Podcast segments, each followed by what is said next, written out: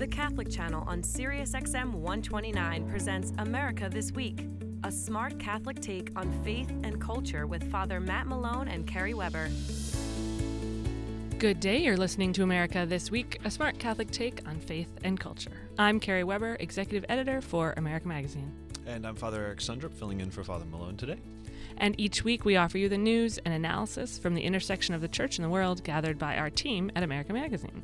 And one of those team members is here with us today, Ashley McKinless, associate editor for America.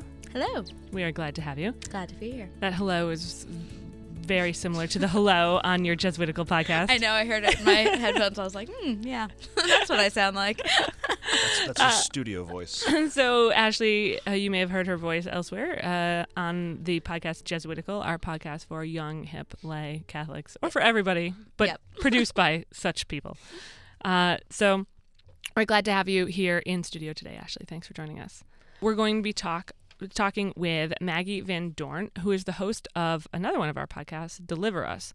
It's a podcast about the sexual abuse crisis, and Maggie is committed to healing the church from the inside, and she talks to experts, advocates, and survivors for this uh, show. And it's it's really powerful. It's getting a really um, powerful response from from listeners. And Maggie, welcome to the show. Thanks for having me.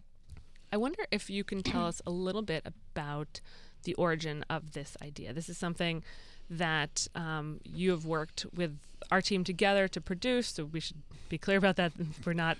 Uh, uh, outside observers to this process. I'm the executive producer on the podcast that you're talking Uh, so we've we've um, So you know a little bit about the origins. so we but- know a little bit about the origins, and so we're but listeners do not. So you should let us kn- let them know a bit about where you came up with this idea. Yeah. Um, well, honestly, as I've been reviewing this, I did not want to touch the sexual abuse crisis for quite some time.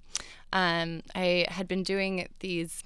I'd been commenting on I24 News and just, you know, offering Catholic commentary for various things. And I remember when uh, the Cardinal McCarrick story broke and they called and they asked me if I wanted to come on and talk about it. And I said, no, I actually don't want to talk about this.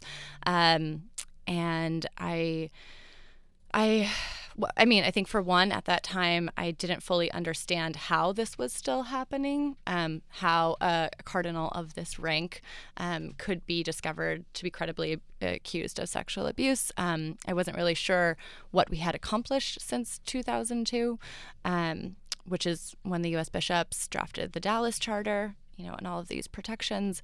Um, and and it was also just a really dark subject and I, I didn't even know how to like get the tone right around it you know?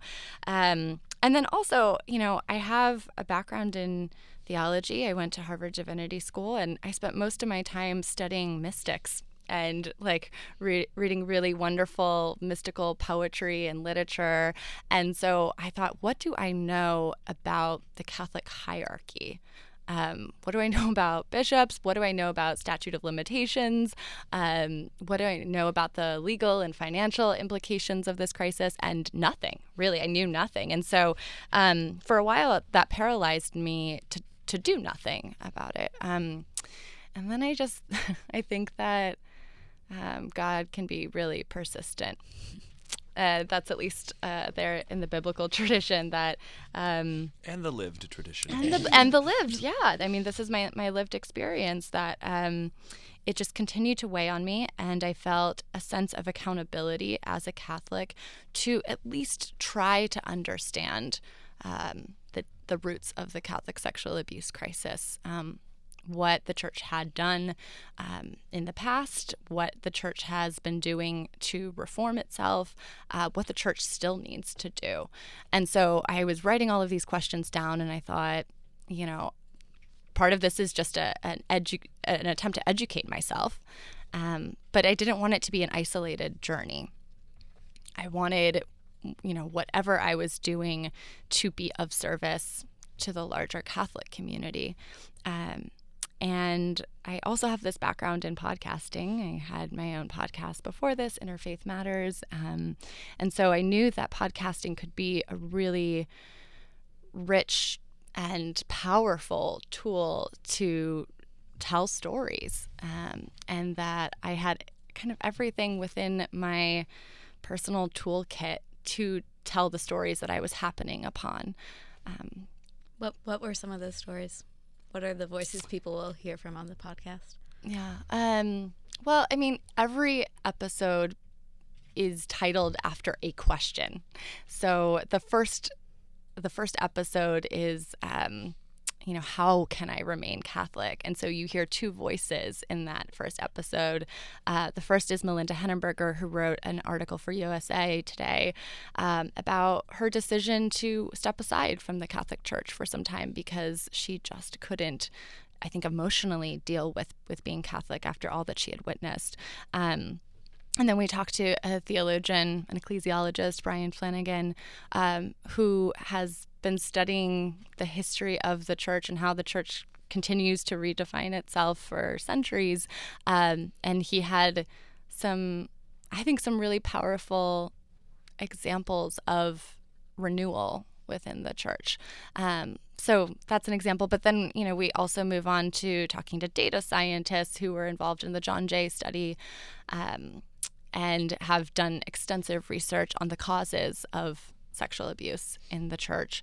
We talked to the original Spotlight reporters to understand the mechanisms of cover up. You know, how did this actually function? And for me, that was really important because I wanted to understand were those still operative today? Um, and and you know, I think this kind of gets at the question that you foreshadowed earlier, which was um, you know, how can we hold bishops accountable for a very checkered past of, of cover up or mismanagement or both? Mm-hmm. Um, so, so we talked to Spotlight reporters. We talked to seven survivors, and um, I think this is kind of the at the heart of Deliver Us that for years and years the Catholic Church refused to really listen to survivors, um, and they were silenced. And so you know, by bringing these voices to the center of our conversation on Deliver Us, but also it's literally in the center of the season, the podcast season. Um, we are clearing space and and listening not only to what happened to them, the effects that it has had on their life, um, but we're also asking them what they think needs to change and I think that that's also really important. It's not just you know that we're prop- propping them up and um, saying like this is a terrible, harrowing story, which it is, um, but that they should also, to the extent that they want to, be a part of this healing um, and reform moving forward. Yeah. Uh, we, Maggie and I were actually presenting on some of this to a, a local high school yesterday. So we, we were together talking a, a little bit about um, what Deliver Us does. I, I, wanted to ask a question specifically. Right now, the podcast is in the middle of, of that season with the, the survivor stories. Yeah. Um, and uh, we, we, as a team, we were making that decision to not simply place them there, but also to place some resources around mm. around that discussion. I'd love to hear, you know, what the experience was like with talking, uh, deciding how we were going to tell the survivor stories, specifically from not just the, the victim's perspectives, but people that are going to hear very difficult things. Mm-hmm. Yeah. Um, we had about eight hours of survivor tape. You know, we had, we had, we had spoken to them for, for a long time. And as you know, Eric, we deliberated quite heavily about how do we share this with people because the statistics show that one in four girls have suffered from child sexual abuse and one in six boys. So we actually should presume that most of our listeners could be triggered by these accounts of sexual abuse. Um, so uh, we decided to consult with an expert, Reverend Serene Jones. She is the president of Union Theological Seminary here in New York, and she's also an, a real expert on trauma and spirituality, herself being a survivor. And she's gone into several faith communities and has really helped, I think, religious communities understand um, what trauma does to a person and how spirituality can, if at all, be a part of their healing. Um, so I spoke with Serene, and we placed this interview at the top of the series on on the survivors. Um, and she gives some really concrete advice on how to take care of yourself as you're listening to this, because it is so easy to be overwhelmed by. Uh, the weight of these stories. And so, um, the first thing she says that whenever you're listening to a survivor, whether let's say it's on the radio or a podcast, or if it's live in person, if someone in your life comes to you, um, she says, be careful not to interrogate them.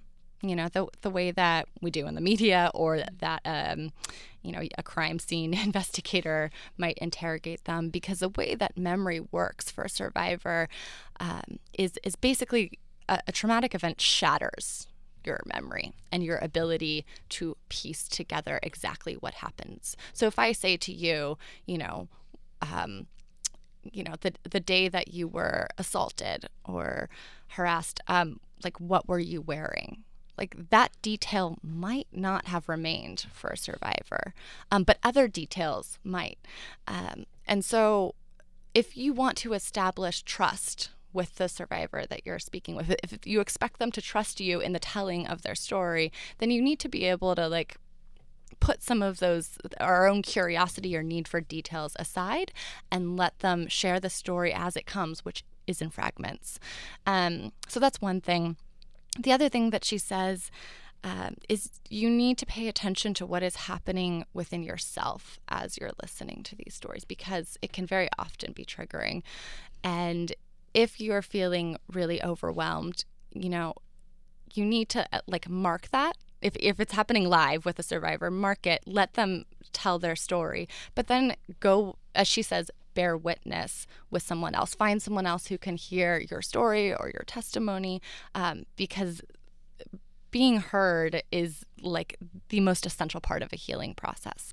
Um, however, she says, make sure that when you're, if you're, you know, sitting with a survivor, you don't let your own grief or your own, you know, the, the force of the impact of this story become so overwhelming that you can't tend to that individual, that you can't minister to them in some way. So there's I think a lot of it comes down to self awareness um, and knowing what you can handle. And it's okay if at some moment you need to pause Deliver Us as you're listening and say, Whoa, okay, I need to check in with myself or with somebody else or with a therapist.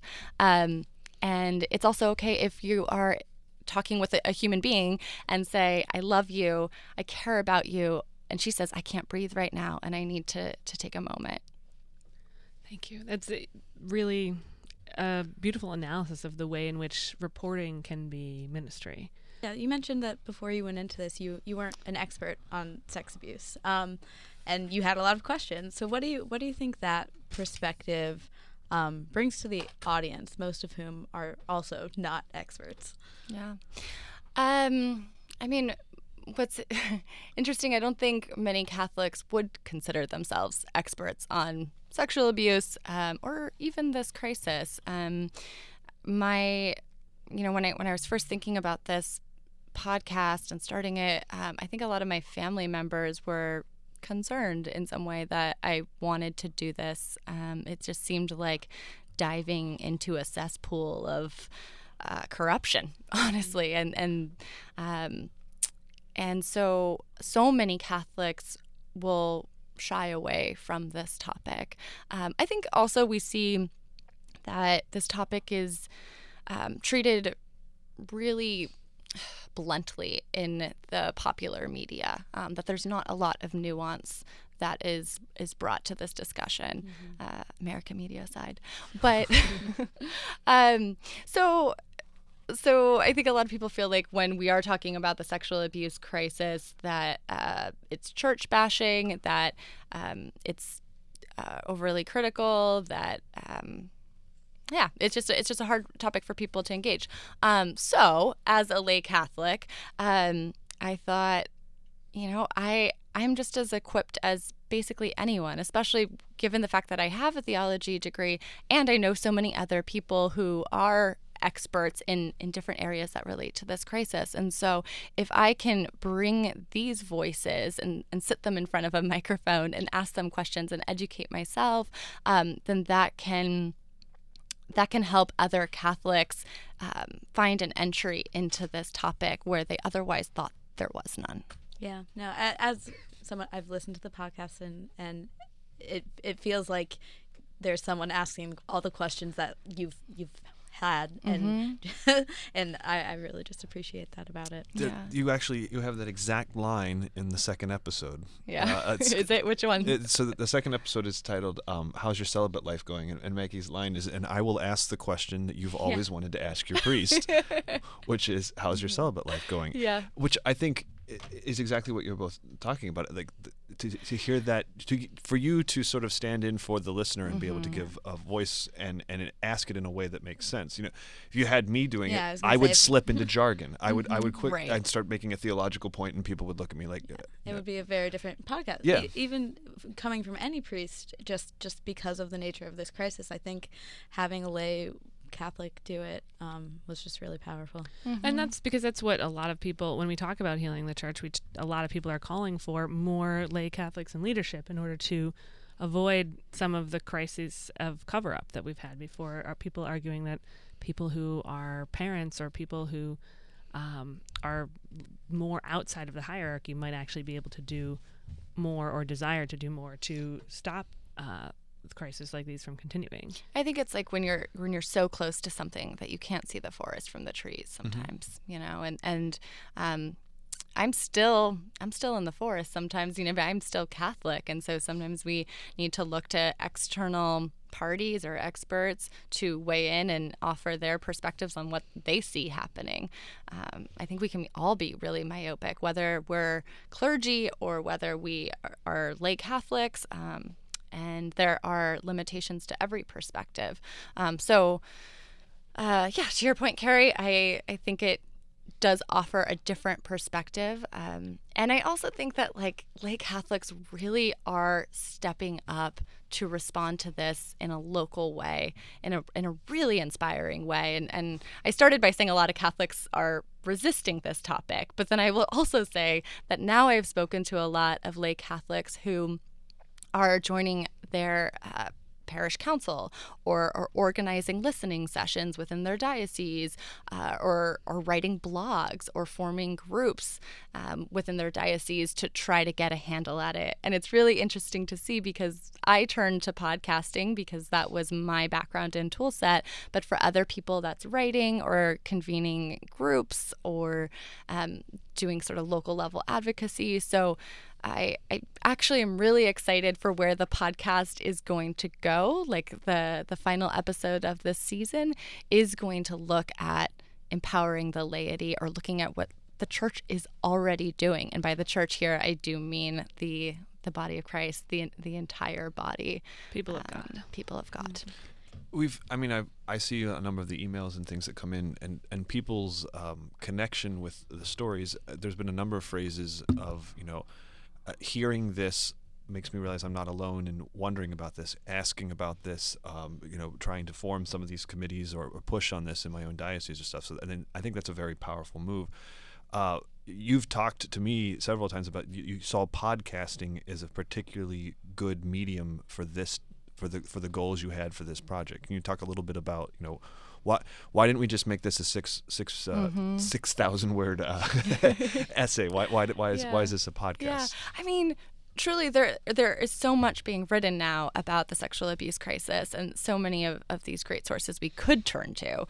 Um, I think Sam Sawyer, who's also been working on this, said it best that those articles don't always meet the spiritual hunger that is at the center of this crisis. Um, they answer questions, they supply facts. Sometimes they provide some really compelling arguments. But the beauty of podcasting and I think the human voice is that it invites you into almost a deeper, more contemplative space. Um, so you spoke, Eric, before of the second episode. How's your celibate life going? Oh, I- Which let me answering, ask. Am I yeah. answer, answering that right now? yeah, how is it? Better than average. How's that? That's good. it's, it's it's going pretty well. I'm I'm I'm I am I am worried about the formation of um, my contemporaries uh, um, and people younger than me. Uh, uh, am I telling them honest enough stories so that they they are prepared? Um, to live uh, celibacy you know, as it is played out in daily life. So this is heavy, deep, real, real fast. Yeah, uh, yeah.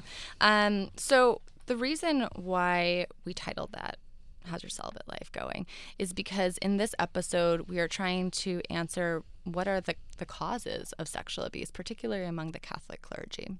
And as i'm sure everyone here has heard there's been really two dominant arguments that have surfaced. One has blamed celibacy and one has blamed gay priests. And when we looked at the best research available from the John Jay College of Criminal Justice, we found that neither one of those could be sustained by the facts or by the data. We talked to Margaret Smith, who was one of the original data researchers on this.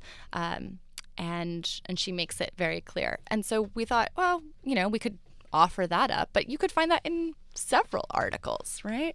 Um, but what seems to be most on people's mind with this is actually how do you live a celibate life? It's a it's a question that I that a lot of people ask me because I have a background in religious studies, uh, though I have not taken a vow of celibacy. And um, I think it's celibacy continues to be a, a sort of strange, um, kind of unusual. Uh, Patty Gilder Patty Gilger talks about it as like an aberrant form of modern sexuality, yeah. right? That um, that is that is that is the reaction you get on people's faces when you tell them. Okay, I'm, I'm used to that. Okay, what so, do you do with your life? I'm celibate. Huh? right, right. I cannot imagine that as your answer no. when people say, "What do you do with the your conversation life? is a little longer to, to, lead to that. But it's a part of your yeah. life, and um, so we thought it would be not only interesting, um, but far more human to get at that question of like how's your celibate life? How do you live that? What have what have been the sacrifices? What has been the toll on that? What have been the beauty and the grace of living a celibate life? Um, and this doesn't of course mean that the priests or the the men who went through seminary um, can stand in for every single person who's taken a vow of celibacy right? This is not going to um, solve for that question in the same way that that quantitative data might. Um, but it does tell a human story and and enables us to to kind of tease out some of those questions. And I think what episode two revealed is that we're just not talking enough in the Catholic Church about sexuality and what it means to live celibacy well and in a healthy way. And that is something that definitely emerged um, from that episode. Maggie, you talked a lot about coming into this with a lot of questions. Uh, I wonder which of those questions has provided sort of uh, the most surprising answer for you? You know, there's each each episode is a question. Um, you you've kind of internalized a lot of these questions. What about those answers has surprised you? In episode three, uh, we ask, "Is the church still covering up sexual abuse?" And uh, in order to try to answer that question, um, we were comparing a lot of church disclosures, uh, disclosures from religious orders and dioceses. Over you know, 80 of them have been released, um, and we've been comparing them to external state investigations, and we see a disparity. There, there is a big gap there. I think Lisa Madigan in Illinois said it was around Christmas time that um, the church had failed to account for 500 priests. Um, so we we we set out to try to explain some of this and Eric can join in because he's been a huge part of trying to do this this research but basically it's complicated and I think that there is a difference between active cover up which we saw pre 2002 and the the struggle for full transparency in the church today. Yeah, the you know, one of the processes is a lot of fact checking, and when people say something, to really look into the numbers and to dive into that and to figure out what's going on in the records. And, and we spent a lot of time going through that. And people will throw around rates, you know, the rate of abuse, and mm-hmm. we found it's it's insanely difficult to actually give that in a meaningful way because there's so many different factors there's so many different categories of reporting different variables dis- different variables that you know one version of this, even trying to do it nationally, is extremely complicated. And so we began to say, is there a better question we can ask that will actually help us discuss this? Um, and I think that's the nuance that the, the podcast can get to because you don't just present the facts, but you hear the people's voices. You can hear the pain in their voices, but you can also hear the, the yearning and the striving and trying to work those different things out. And that helps you connect all those emotions and sort through, you know, what you could easily I, I've done before in a, in a document. I'll just skim the numbers, right, and, and get to the uh, different part. I think podcasting presents an opportunity to really pull a lot of that together for the Yeah, listener. and we have about a minute left, but I think the, there's something about the conversational nature of a podcast Yeah. too. The way you hear it, as though speaking to somebody you know about it, is inviting you into hopefully a larger conversation in the church. That when you, Yeah. even when you meet somebody in person, you might feel more comfortable in that conversation because you feel like you've already You've heard it in been a conversation, so you Right. can model conversation somewhere Yeah, else. and I think, you know, we are not trying to supply the final answer on all of this. We're trying to inspire smarter conversation. So before we go, I don't want to lose this part. Where would people find this podcast? What, what's the, what's the website? Uh, what is the website? Eric? Deliveruspodcast.org. I've, I've got my answer prepared. and any anywhere you listen to podcasts. Anywhere you listen to podcasts, or check out the landing page there. So thank you very much to Maggie Van Dorn, host of Deliver Us, and uh, you can find out more about the podcast at deliveruspodcast.org, but also all the stories we spoke about today at americamagazine.org slash serious. Uh, for Ashley McKinless and Father Eric Sundrup and myself, have a wonderful day.